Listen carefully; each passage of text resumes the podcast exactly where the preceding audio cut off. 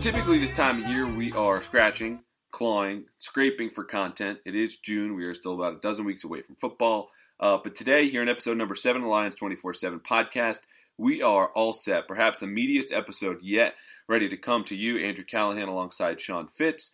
Uh, we're going to give you a quick rundown and then get into said story. It's going to be the decommitment of Justin Fields taking up much of this episode. Some chatter from the recent camp. Penn State had their first of the summer. Um, Iowa week is what we have going on on the site. A new kickoff time was announced. And of course, finally, to get to your Penn State questions in the mailbag. Now, when I texted you last night about the Field story, which broke at about 9.15, Sean, you were asleep. So I don't know. Typically, you know, any recruitment territory, we're going to you right off the bat maybe I should take this. But of course, you woke up and have since uh, come to learn a few things about uh, Justin Fields decommitting, five star quarterback for those just catching up. Obviously, a pretty big deal here for Penn State. Yeah, if you're on this podcast, you know who Justin Fields is. But yes, uh, 9:15, two young kids has wreaked havoc on my sleep habits. But uh, I thank you for covering. But yeah, uh, just a gut punch for Penn State's class. Still number five in the country, but Fields was that marquee guy. He was the best player in the class. Um, I, I, don't think there's any doubt about the potential that Penn State had with him. You know, I talked to a few people uh, last night. One of them said that that kid's going to win a national championship where where he goes. That's how good he is. So um, it's it's really a tough loss for Penn State. Um, you know, at, at, a position where you know they they recruited fairly well. Uh, Trace McSorley obviously wasn't a highly touted kid. Tommy Stevens, mm-hmm. a three star. Uh, you know, they had Brandon Wimbush for a while. Stevens ended up replacing him. Um, Jake Zembiec, and uh, so a, a, place that they've recruited fairly well, and they've gotten a little bit more out of Trace and Tommy than I think uh, most people expected. But uh, yeah, when you've got a kid like Fields committed, uh, he, he's a blue chipper for a reason. He's he's as good as any quarterback in the country. That includes Trevor Lawrence, and, mm-hmm. and it's a tough loss for Penn State. Uh, how do you stomach it? Uh, you, know the way the Penn State's offense played last year, I think you've got a chance to to turn around, um, try and convince Fields to come back. Though history really not on on Penn State's side with that, but try and convince Fields to come back into the fold, or go after some guys maybe committed elsewhere, some guys that you had looked at early. Um, so I, I, think we put up a list last night of, of guys. I'm going to get right into that. Uh, Quincy Patterson's a kid at Virginia Tech, uh, a Virginia Tech commitment out of Chicago that you know I, I, think a lot of. They offered him the same day they offered Fields at camp last year. 6'4", 230, uh, big kid, can run well. Uh, maybe a little bit more raw than Fields. I think he's going to get a four star bump after his showing at the Elite Eleven over the weekend. But uh, yeah, I think Patterson's probably one of the first calls you make. Is he interested? That's really tough to say. He committed to, to, to Virginia Tech in February, I believe. Mm-hmm. Been one of the class leaders, a guy that uh, has really bought into what Justin Fuente is doing down there. So, um, you know, do you go with uh, a guy who you may have to sell a little bit more, or you, you turn to maybe a Devin Leary who's committed to NC State? Um, you know, he seems pretty happy committed to NC State uh, out of South Jersey. But at the same time, I mean, this is a, a Penn State offense is going to be as appealing to any in the country. I mean, you've got NC State uh, Doeren's on the high, on the hot seat down there, and many people have him maybe out after this year. So, so Leary's another option. Um, has loved Penn State for a long time. Mm-hmm. I think when you get into this, you got to find the fit for the offense. Those two guys are guys that jump out to me right away. Jace Ruder uh, is probably as hot as anybody in the country in terms of picking up offers. I think Florida State, Georgia uh, Ole Miss, North Carolina have offered within the last month since he decommitted from Tulsa. So you can find quarterbacks a lot of times at this time of year. The the dominoes have already fallen. You're going to find them committed to other pro, uh, programs. But the good thing about the fields the, uh, the fields decommitment. It's not December. It's not January. You've got some time to maybe bring some guys into camp. Of course, you, you you saw some guys during the spring evaluation period. You maybe like to see them a little bit closer in camp, and you're not going to get Justin Fields uh, uh, again. I mean, it, it, and that's you know that's beside the point that whether or not he comes back to him. I, am looking at comparing kids to Justin Fields. There's just not going to be another Justin Fields out there that you're going to uh, pick and replace in the class. Sure. So they're going to have some work to do from that aspect. So taking it back from you know what the next step is to even before this occurred, what was your sense? Because I had a couple people reaching out to me saying like, "Oh, this was obvious," just kind of that old retrospect and you know some revised history here, and that it was obvious he was going to decommit. You know, you see his um, composite ranking skyrocket, quite a talent, all the offers coming in.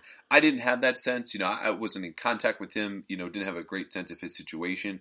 You know, on the surface, obviously it makes sense now, but was there at any point where for you it looked like this this might be kind of coming up before obviously the, the news hit. We we wrote a piece a month ago, actually, actually I think a month ago today, um, about all the smoke behind Fields, and, and there was you know there was reason to worry if you were Penn State. I think the the the distance is a big thing.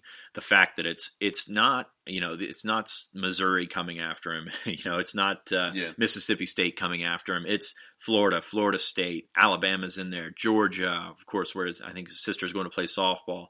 LSU, Auburn. I, just heavy hitters from down south, and that distance, uh, you know, uh, it's a long way between here and Atlanta. Um, and Right. getting to state college, obviously not the easiest. Something he's got to think about with his parents, with his uh, with his friends and family that want to see him play. So I think that's something. Even when he committed back in December, that's something that we talked about as potentially being an issue. I, I think just in the process today, these kids hear so much about you know maybe what they should be doing, what uh, what people think is the best for them that they're they're, they're naturally going to second guess themselves. Mhm. Um, and when that distance is compounded with that, I think that's a big deal. Um, so you know you could. I don't want to say you could see it coming. Uh, there was a lot of No. smoke at the Elite Eleven over the over the weekend, but it, it's not out of nowhere. I mean, we've been talking No, no. about Justin. We have a Justin Fields related uh, recruiting thread on our board just for this instance. So I think that um, you know, not out of nowhere, but uh, I think the timing.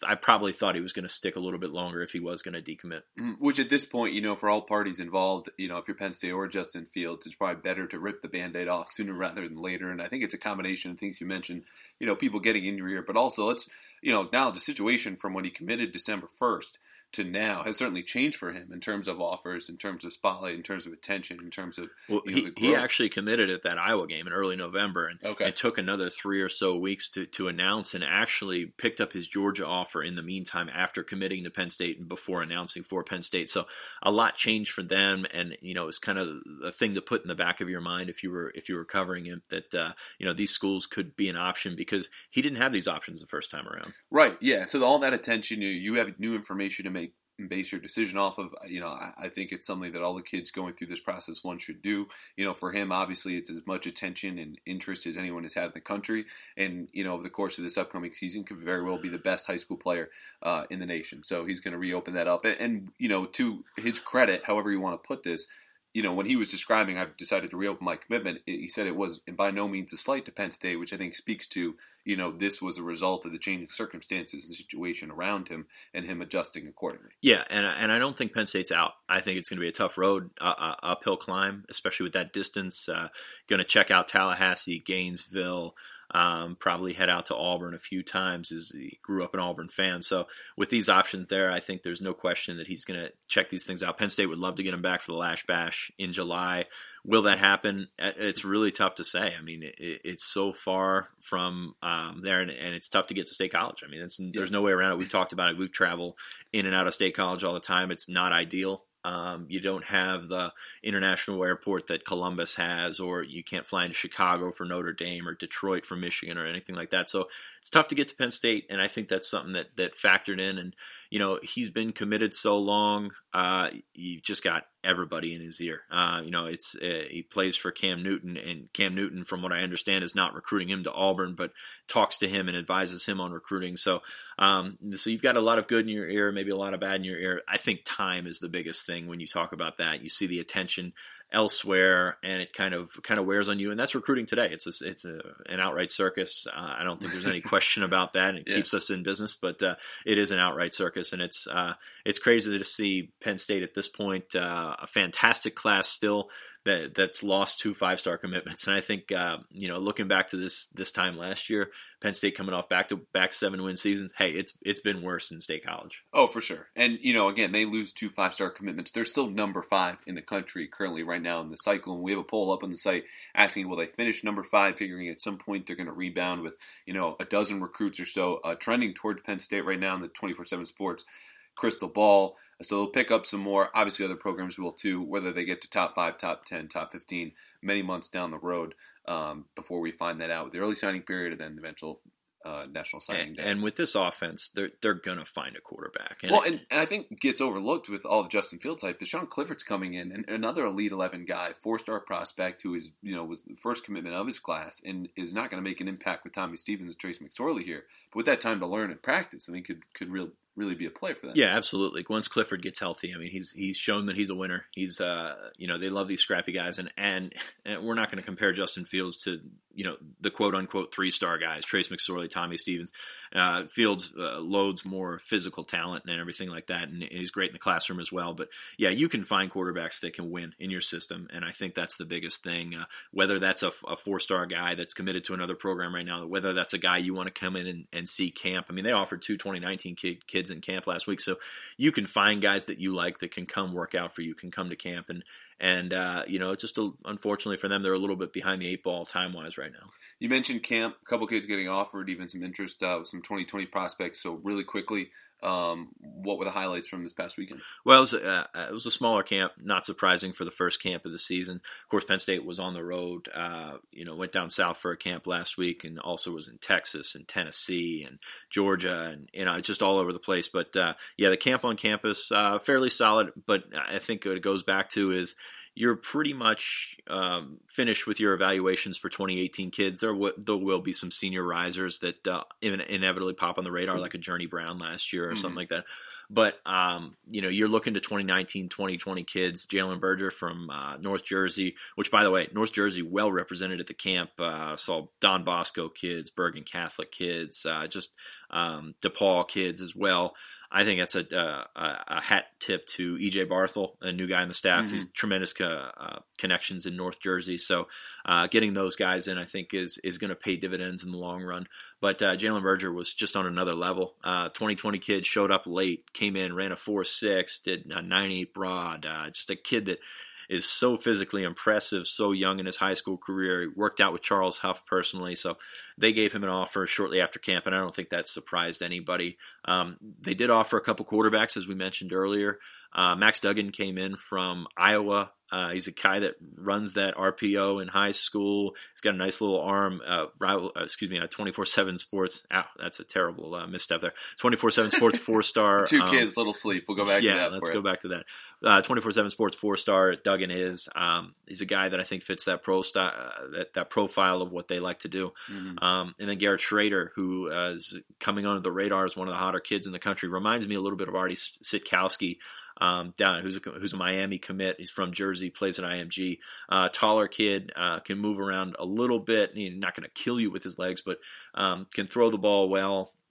Uh, picked up a Pitt offer, picked up I think an Ole Miss offer, so he's kind of on uh, on the upswing right now. When you're talking about 2019 commits, um, they'll have another go this weekend with another team camp, or excuse me, with another camp, and then the team camp is the following weekend, and another elite camp before the uh, the July dead period goes into effect. So they will uh, get a chance to um, you know, going back to the Fields thing for a second, because everything I think is going to circle back to Justin Fields on this episode. Mm. Uh, they'll get a chance to maybe get some of those 2018 kids into camp and see what they can do.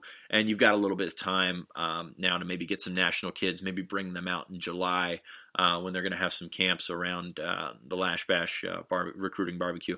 Uh, which is July 15th, they're going to have a chance to maybe get some of those kids in and, and see if you can't get one of those upper echelon guys to come in and work out for you and see what see what you've got. Right, huge weekend for them coming up in July.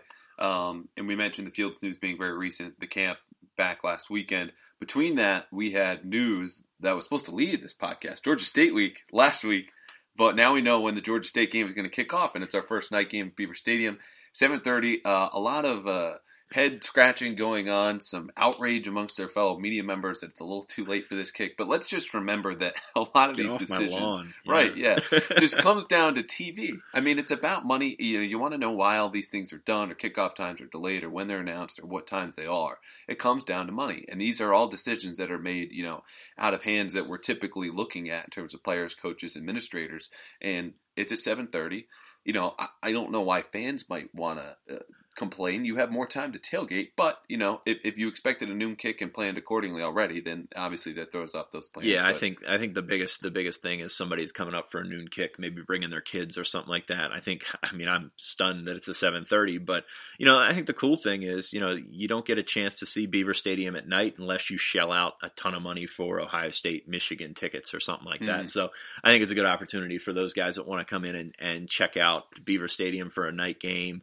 get a little bit more time to tailgate. My dad uh, is going to set up a tailgate, I'm sure, for the lines. For those of you that don't follow along, he's just a, a master tailgater, and everybody's invited all the time, and he's he's crazy. Tremendous. But, yeah, but uh, yeah, I think it's a good opportunity. Um, you know, I, I, don't think it's ideal to play Georgia State at 7:30, especially coming off the Pitt week. But you know, it it is what it is. You got a chance for your team to grow, to uh, assimilate to that atmosphere, and to to and they may have to use it later on in the year if if Michigan is indeed going to play at night. No, for those of you planning, I mentioned this last episode, so I'll keep it brief. Looking at Georgia State as it is, new coaching staff, a lot of different players. I like that team a little bit better than Akron, which will be a noon kick for the season opener. You know, very little beats the anticipation of a season opener. But if you're looking for a quality of game, I might say go week three, come enjoy the night game. If you can stomach that kind of late hour, you'll be leaving. Uh, I think it could be a little bit closer. But you mentioned, you know, it's not ideal waiting all that time to play Georgia State. The turnaround then, thus, is quicker for Iowa, which will be the next week in their first road game. It's Iowa preview week right now on the site um, and doing breakdowns of how Penn State will match up with them in addition to some series history. Series history recently has been pretty kind to Penn State. Yeah, especially after the first part of the uh, the century there when when Iowa kind of owned Penn State. But uh, yeah, I think Penn State uh, last year just I, I, was a little bit surprised at how badly they beat them, especially when you take take into consideration the very next week when Iowa beat Michigan. Um, you know, just killed them on the edge with speed. And Iowa, I think you're going to get a typical Iowa team, a Kirk Ferentz team, every single time out. Um, mm. You know, they're not going to be the fastest team, but they're gonna they're gonna have some strength up front, and they have that again this year.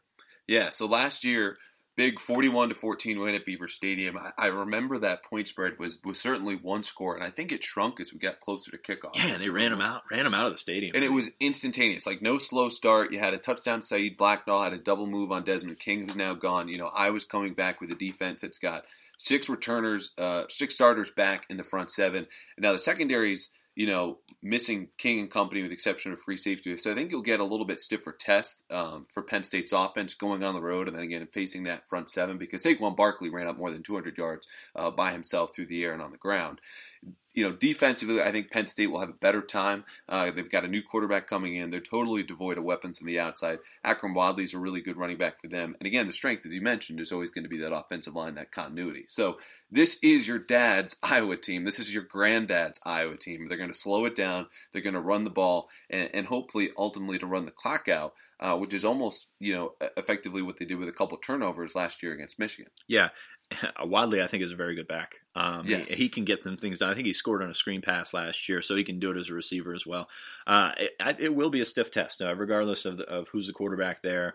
Um, you know, I don't think Iowa's ever beaten anybody throwing the ball just repeatedly. So uh, you're going to have a, a, the same test that you, you're, you're expecting from an Iowa team. So you know, I, I still expect expect Penn State to be favored and I expect Penn State to win, yes. but at the same time, it's it's tremendous test on the road. We've talked about Iowa and Northwestern being under overlooked games, uh, you know, for, on the schedule moving forward. So, and it should be a fun one. Um, you know, Iowa's a, a, quality opponent, especially when they're playing out there. Uh, so it's going to be, I think, a, a, great early test. And we talked a little bit last week about what you expect coming out of the first three weeks. Mm. You know, that's that that's a step up in competition, no doubt. It is, and I think that plays also to Penn State's advantage. You know, we're going to hear so much about they've got to go out and prove it on the road leading up to that kickoff. But I think in the fact that they can rotate more guys in over the previous three weeks against the likes of an Akron and Georgia State, you know, probably seeing more first teamers against Pitt. Uh, but you can also save good chunks of your playbook, which you're naturally going to do, you know, only being a fourth into the season at that point. But when you're going on the road and playing an Iowa team that obviously, you know, is at home, revenge factor, all that, you know, the tweaks and the new concepts we've heard about getting Saquon Barkley on the outside. I mean, he's such a mismatch. As good as their linebacking core is, those guys in Niemann and Bo Bower, uh, Josey Jewell in the middle is going to be one of the best linebackers in the country, probably the third straight season with more than 100 tackles. But, you know, he, he had a receiving touchdown last year. I mentioned going over 150 yards on the ground. I think we'll see some of those new concepts come to fruition in week four, and obviously we'll play to Penn State's advantage. And I think the biggest thing when you're looking at who's going to be tested the most, that defensive line, uh, you know, yes. you're going to see a couple Division One def- offensive lines in front of them, but I think you know Pitt is going to take a step back. I'm not mm-hmm. completely familiar like you are with Akron and Georgia State up front, but I don't see them being on the level of Pitt, even though the Pitt will take a hit. So that's going to be a, a, real big test for Penn State. Um, you know, defensively, Givens and, and, and Kurt and Parker Cothran and uh, the, the, the the pronunciations are killing me these days. But yeah, up, up, the, up the middle, um, up front is going to get a test against Iowa. I don't think that's going to surprise anybody. Now you mentioned Northwestern and Iowa being overlooked, something we've mentioned here uh, a couple times in the podcast. At this stage, and we're only going to know more as the season gets here and then progresses. Is Iowa outside of Ohio State the toughest road game for Penn State? You think this season? I think so. Um, you know, it, it's a tough atmosphere. Um, whether I, I, don't know that it's going to be that kickoff time hasn't been announced to my. No, and that was something I alluded to or I wrote about last week. Was I think that now that Ohio State's at three thirty, they might have only one primetime game being Michigan, which is almost a shoe in. But if there's a second, I think this game might be it. So yeah, it's any yeah. wide range kickoff. Tough place to play at night, asked Jim Harbaugh, and uh, yeah, it'll be it, will be I think the toughest test, um, especially with Northwestern being a noon kick because Iowa's obviously not going to be a noon kick, so mm-hmm. um, it, it, it, will be the toughest test on the road outside of Ohio State, and you know, tough place to play, and you're going to learn a lot of probably a lot about your football team that you didn't have a chance to learn in the three previous weeks. Yeah, I think it's interesting. I, I, think I would lean Northwestern right now at this stage, just considering they return more starters than anybody else in the Big Ten and, and, had a good campaign last year. But just think how bad Iowa looked against Penn State and how solid they looked against Michigan. I think it, you know if you can get two different teams out of that, it's I think that's a big. Well, I, I think absolutely, and it was a change at home, but also for them, they lose so much production offensively. You know, people were were laughing about CJ Beathard becoming a third round pick, but they also lose some wide receivers, and in terms of returning production, which is this fantastic new stat produced by SB Nation's Bill Connelly. They're 125th in terms of FBS teams in terms of returning production. So not only counting starters, but weighing them appropriately in terms of the importance and then how much they bring to the table. So for a frame of reference, we were talking about Michigan.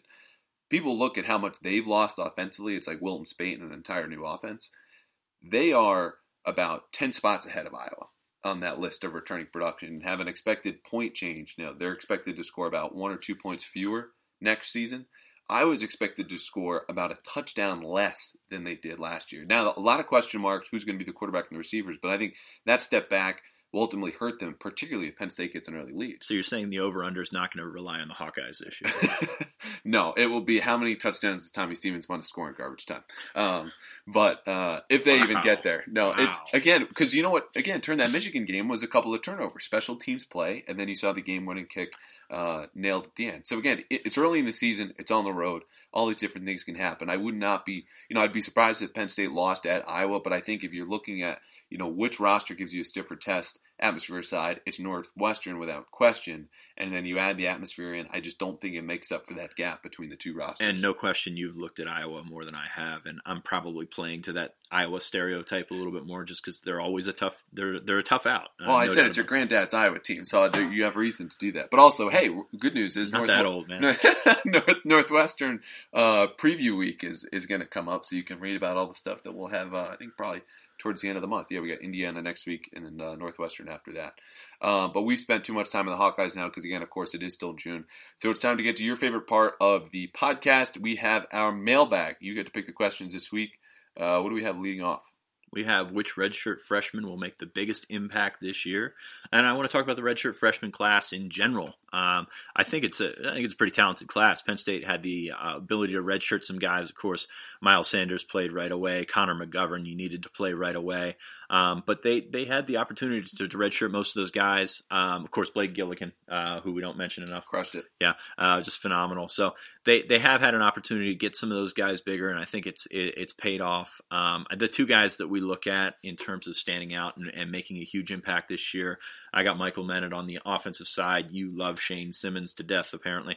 Well, uh, I'm very curious where that comes from. You've been talking about him being the sack leader for, for weeks now, but uh, I don't on here. Yeah, on here. Yeah, I think I might have. Th- no, I threw out Kevin Givens just last week. Right, right. And Shane Simmons was your dark horse, I believe. But well, if we're just talking about you know pass rush, but you are right. If I'm looking at this red for redshirt freshman class and trying to pick one guy who we think is going to make that impact. I mean, whether you want to look at the pedigree he had coming in um, or the chances he'll have in that pass rush rotational situation, if not bumped up to starter with the loss of Sickels and um, Schwan from a year ago, you know, the opportunities there and the talent is. So you know that intersection should produce. Yeah, I don't think there's any question Simmons can have an impact this year. I think it's probably more a little bit about the guys in front of him with with uh, Torrence Brown and Shareef Miller and Buchholz and, and then, but he'll have his opportunity to get out there, and I think he's probably a little bit closer than than Shaka Toney, who you know, could be a situational guy that can be a stand-up DN that can make some some things happen in that aspect. But mm-hmm. yeah, I mean, when you look across this redshirt freshman, uh, I'll go back to Menet in a second. But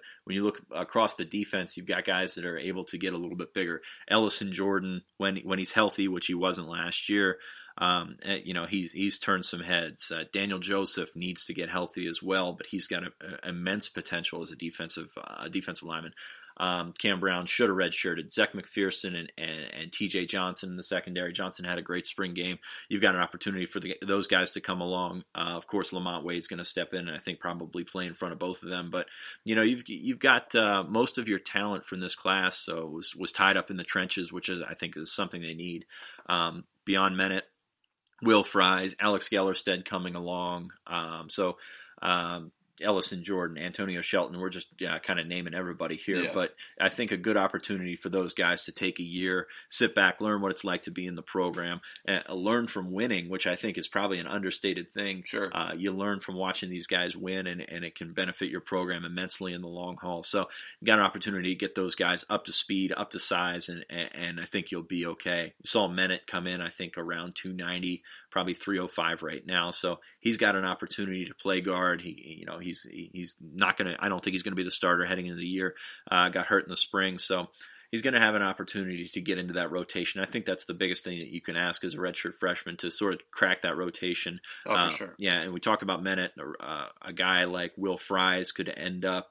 Uh, you know, we weren't talking at all about Chasz Wright last year. Chasz Wright ended the year as a starting right tackle. Injuries do happen, especially up front. So Will Fries is a guy that could, could come in and you know maybe be uh, you know it probably wouldn't be ideal, but maybe be a, a, starter by the end of the year. So there's guys that can make an impact. I think this is a class that you can bring along slowly and they'll be okay based on the way that they've built the roster. And, you know, it'll be fun to watch them develop because there's some guys that have a, a, ton of potential that, that got to sit out. And we saw what a red shirt year did for Ryan Bates a couple of years ago. So mm-hmm. can you get that out of Menet? Can you get that out of Fries? I think it'll, it'll benefit those guys up front on both sides of the ball immensely.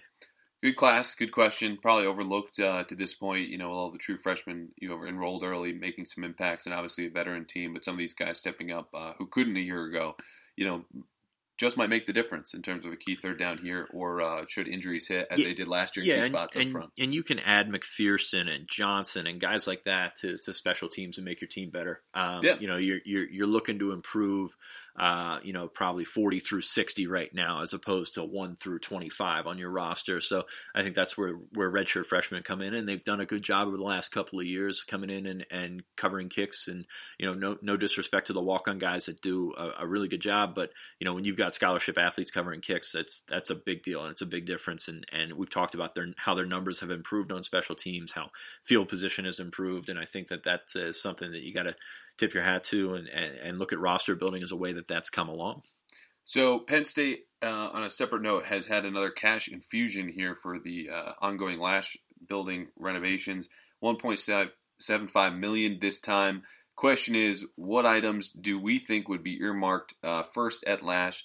We've heard James Franklin talk about this a lot. Each of us spent time on the coach's caravan. We've been around James Franklin. He's talked about yeah, facilities. Yeah, he's he's opened his mouth, and, and we've been there for, for a lot. Well, Ira Lubert opened his checkbook again. Uh, yeah, it's just uh, incredibly generous uh, to to Penn State in both football and wrestling, and uh, you know, and anywhere else that they need his money. But uh, yeah, I mean, Lasch is still behind, uh, no doubt about it. We've talked about this a few times position rooms, uh, that whole second level, which is where the coach's office is.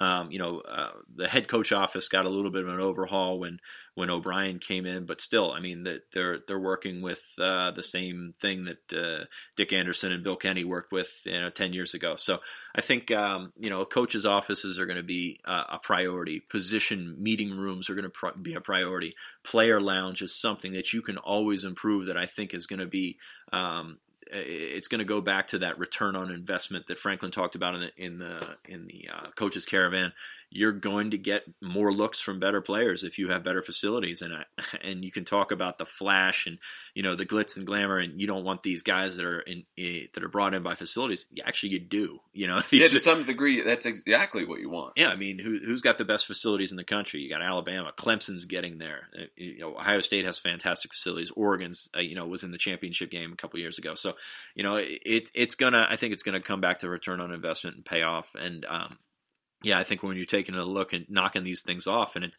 and it's not going to get them all the way they want to be, and they've done a nice job with what they've had so far. But you know, you continue to upgrade that Lasch building. It's it's going to help you in recruiting. It's going to help you um, in efficiency and coaching, and I think that it's it's going to just help a little bit overall. And they're going to continue to try and raise that money to get where they need to get or get where they want to get uh, to take this this uh, this facilities drive to the next level. And I think another part that's been mentioned, you know, outside of the physical building itself, but those practice fields, you know, I think it was they were supposed to be replaced nine years ago. Franklin said uh, on multiple occasions over the coaches' caravan. So you talk about return on investment, you know, improving parts of your facility that are used, you know, most days by everyone on the staff and, and of course on the team. Uh, I think there's your most immediate and long-standing uh, return on investment. But you know that that's for them to decide, and we'll see. But we have heard it's know, not our money, yeah. so that would go to different places had it been in uh, in our hands. Might be able to upgrade our own uh, writers' lounge that we have here in the uh, luxurious basement. I know you love looking at the Don Mattingly poster, but uh, well, today's not so bad given how events transpired last night. Little Red Sox uh, Yankees rivalry going on within the staff. There it but is. this is yeah, you know I was going to have to sneak in at some point. This being recorded on Wednesday, I don't know how tonight's game is going to go before this post on Thursday. Well, hopefully they make you look like an idiot. So, uh, closing the podcast this week, we just started a new series. Uh, check it out. I know it's a gallery. Bear with us, but it's it's got some meat to it, so you know you can click on it. It's okay.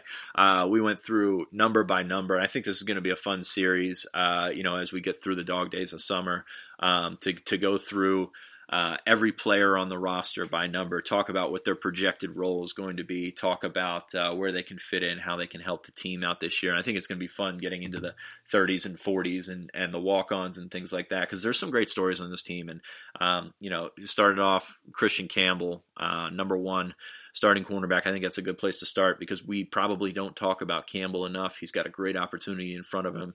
Um, of course, John Reid's going to go. You know, you're not going to have John Reid this year, so Campbell, I think, probably has the opportunity to take himself from a third starter role to a guy that can potentially get drafted uh, based off of his athletic credentials. He's just got to Right. put, put together a little bit of film this year. Yeah, measurables guy. Uh, played almost 50% of the snaps for Penn State a year ago, which would probably surprise. But, you know, he was in there a lot uh, due to injury. And then, of course, you know, in a lot of sub packages. And, and, you know, they needed him quite a bit against USC there in the Rose Bowl. And all those corners, you know, had, had struggles there from time to time. I mean, you give up 52 points, it's just a matter of you're playing an elite offense. Uh, but, you know, you, you saw flashes there where if he can continue and find that consistency, which comes from one thing, and that's reps, which he hasn't had as much up until last year. And now with a full healthy offseason, which we've heard he had among the best off seasons on the team, uh, it'll be a matter of, you know, how does that unfold uh, as the season starts, and then you know you're getting that starting spot week after week after week. And I think he also brings something different to that cornerback group in that you know you'll see Grant Haley, Lamont Wade probably coming in on the slot, a couple other guys in the mix, like McPhearson. Um, you know, but him and T.J. Johnson, longer, more physical corners who also can kind of bring it and keep it up speed wise. Amani Oruwariye also in the mix there, but for a guy who can handle taller wideouts now plugged in permanently to the starting lineup, it's a, it's a new dynamic for Penn State. Yeah, and that's something they've been looking for, and and you can you can absolutely have a five eight five nine star cornerback, no doubt about know, it. Yeah, John Reid. but every single coach is out there looking for the six foot six foot one guy with the with the eagle wingspan and everything like that. So Christian Campbell is as close as they have to that uh, on the roster, and I think you know when you combine his athleticism, like an eleven foot broad jump and, and things like that, he he certainly has all the tools. And and, and you hate to to play with hindsight here. Man, he could have used a redshirt season. Uh, he came in and played right away. Of course, he spent some time hurt, um, so he could have really used that redshirt year. And I think in hindsight, they'd love to have it back, but uh, you know, you you, you don't get that. So uh, moving on, we're not going to hit everybody one through nine or whatever that we did the other day. But a guy that fascinates me, DeAndre Thompkins, has an opportunity, but also has the potential to to be passed up by some of these other guys on the outside. Uh, came in for Blacknall last year when Blacknall got hurt in the open, in the season opener. Played well, but I don't think that he was as consistent as you would hope to to have from your starting Z receiver. So he's got an opportunity to to to make his case for that spot. But they, they've got Juwan Johnson, they've got Blacknall, they've got DaeSean Hamilton who can play on the outside. They've got Irvin Charles, who if he gets his thing together, can can be a, a very good wideout. So Thompkins. You know, has an opportunity to stay out there and, and be that guy, but uh, you know, with a lot of weapons, this is this is about to see. So I'm, I'm curious your thoughts on on where he can fit and if he can stick as that guy on, at the Z? I think he can, and I think we'll see a lot of him this year um, because not only he can play the Z, but also inside, and that long speed, you know, provided such a threat as as Saeed Blacknall's did. But you know, when you look at the two, even just going kind of game log wise, you know, I think the consistency lied more with Thompkins than it did with Blacknall. I mean, outside of that, you know, humongous game that he had in the Big Ten championship, which Penn State needed every catch that he had, you really did not hear a lot from him.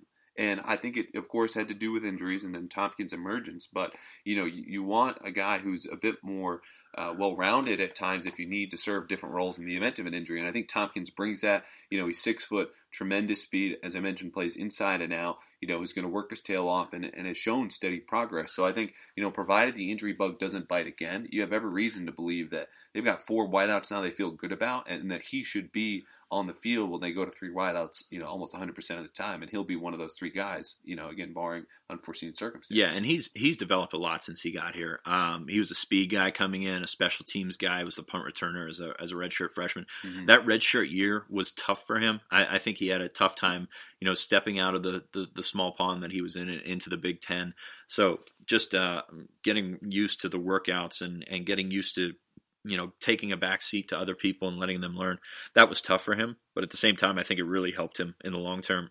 Talked to Josh Gattis last summer, and he said that man, this guy, this guy's really made some strides. He's really going to help us out, be our fourth guy going into the year. So he's really developed, and I think we'll continue to see some of that development from just a speed guy to a guy that can can can do some things as a route runner. Another guy who fits that profile, not a wide receiver, but a speed guy, Jarvis Miller, uh, your number nine player, of course, because he wears the number nine. He's now a backup Sam linebacker after playing safety last year, made some transition.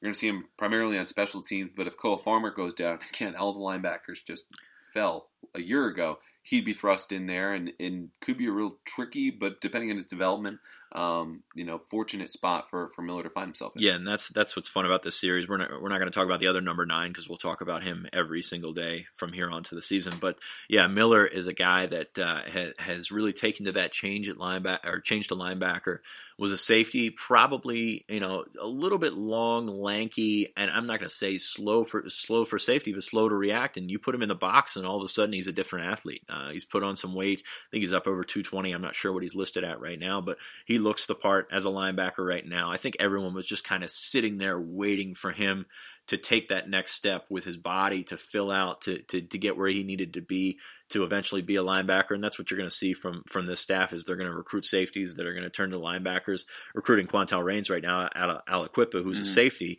but he's also 6'3", 200 pounds already.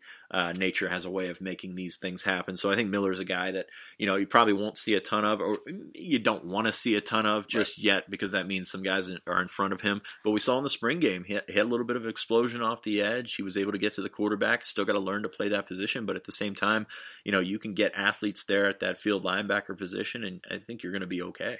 And last time we saw him on the field, blue white game, seven tackles and a sack. Yeah, yeah, he and Farmer both had, uh, I think, sacks right away or something like that. So, yeah, uh, right now I think he's strictly an attack guy. He's a guy that can go after the quarterback. I don't know if you if you want him out there doing everything you asked Brandon Bell to do last year or Manny Bowen to do last year. So, uh, you get him out there, you rush the quarterback. I, I think you can have him right now. But uh, yeah, core special teamer, a guy that's going to cover kicks, um, and a guy that's going to provide depth as he continues to learn the position. You might actually, you know, you found yourself a player in Jarvis Miller. And in terms of you know, inspiration or a template for him, the guy ahead of him is exactly what you want to follow. You know, Koa Farmer, again, a guy who made that transition a couple times, now stuck at linebacker, but was thrust into a role and, and thrived, as you mentioned, attacking, getting after the quarterback, and just, you know, relying on his speed and athleticism to carry him to success. And, and Farmer played well last year and um, is a big reason why he'll be uh, starting to head to next season. So, for next episode, we're going to be moving on to previewing uh, Indiana, of course, more recruiting talk, and then also we'll have some more this series going 10 through 19. Any special preview there? Can't wait. Uh, yeah, we've got uh, some some duplicate numbers to, and it's going to be fun. It's going to be yeah. fun. Brandon Polk leading off. Yes, supersonic. we'll see you next week.